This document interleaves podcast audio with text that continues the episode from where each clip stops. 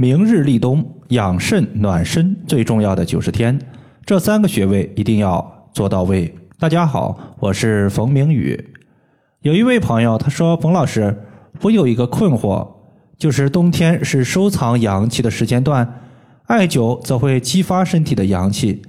那我们冬天到底要不要艾灸呢？会不会和节气不搭？”这个问题其实每年在深秋季节或者是冬季。都会有朋友问，对于这个问题呢，我个人的观点是，冬季可以艾灸，并且可以重点艾灸。艾灸效果，它也是一年四季当中非常不错的时间段，尤其是在冬季的最后期，它还有一个三九天，非常的寒冷，这个时候啊，就更应该艾灸了。首先，冬季最难熬，它就是那些体寒的朋友，体内阳气本身就少。冬季的阳气还内敛了，这样就导致处在体表和四肢的阳气更少了，感觉四肢冰凉、关节冷痛的几率会更高。此时艾灸补阳气，可以让身体不再那么的寒凉。其次，冬季阳气内敛，前提是你的阳气得充足，得有让身体可以内敛的阳气才行。你本身阳气亏虚，冬季靠什么内敛？所以你得先艾灸补阳气，阳气足了，才有内敛的资本。可以说，冬季是一个储备的季节，滋养肾脏，温暖身体，储备足够的精力和血液，将自己牢牢的保护起来。来年春天，身体的健康基础就会更加的坚实，我们的精力充沛，精神焕发，也会少生疾病的困扰。接下来呢，我们重点说三点。第一点是保暖，我自己呢是在河南郑州，大概在一个星期以前，温度可以飙升到夏天的水准，穿长袖都感觉到热。现在一阵北风吹过，现在我的秋衣秋裤都穿在身上，早上就这还有点凉飕飕的感觉。冬季我们先要保护好自己的后背，因为后背的脊柱是督脉的所在地。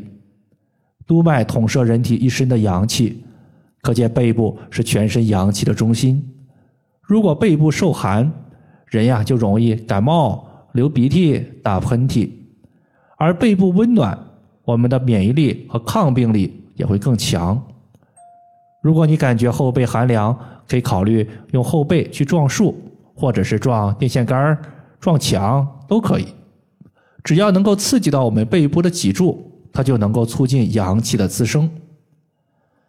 对于女性而言，后背寒凉，它还会连带着一个问题，就是小腹寒凉，其实就是女性经常出现的宫寒、痛经。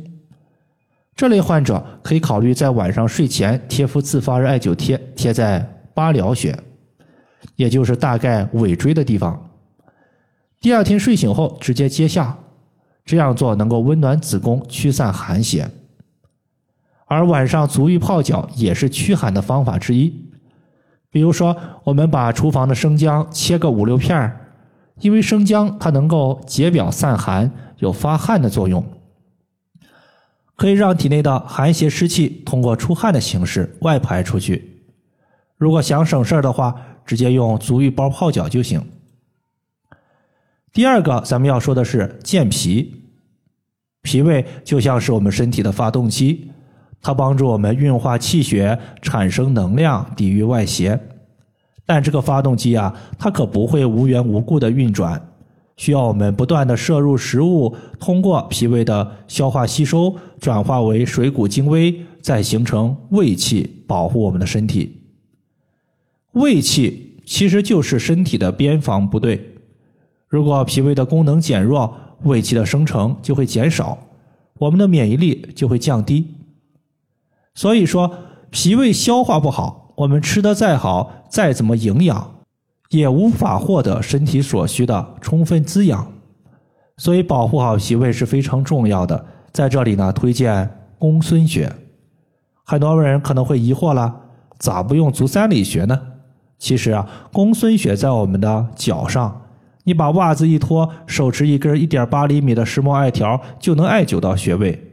但是足三里不行呀，足三里它在膝盖下方，你得脱掉裤子才行。大冬天的脱掉裤子再去艾灸，会有点冷。公孙穴是在我们足大趾后方有一个高骨，高骨的后方的凹陷处就是公孙。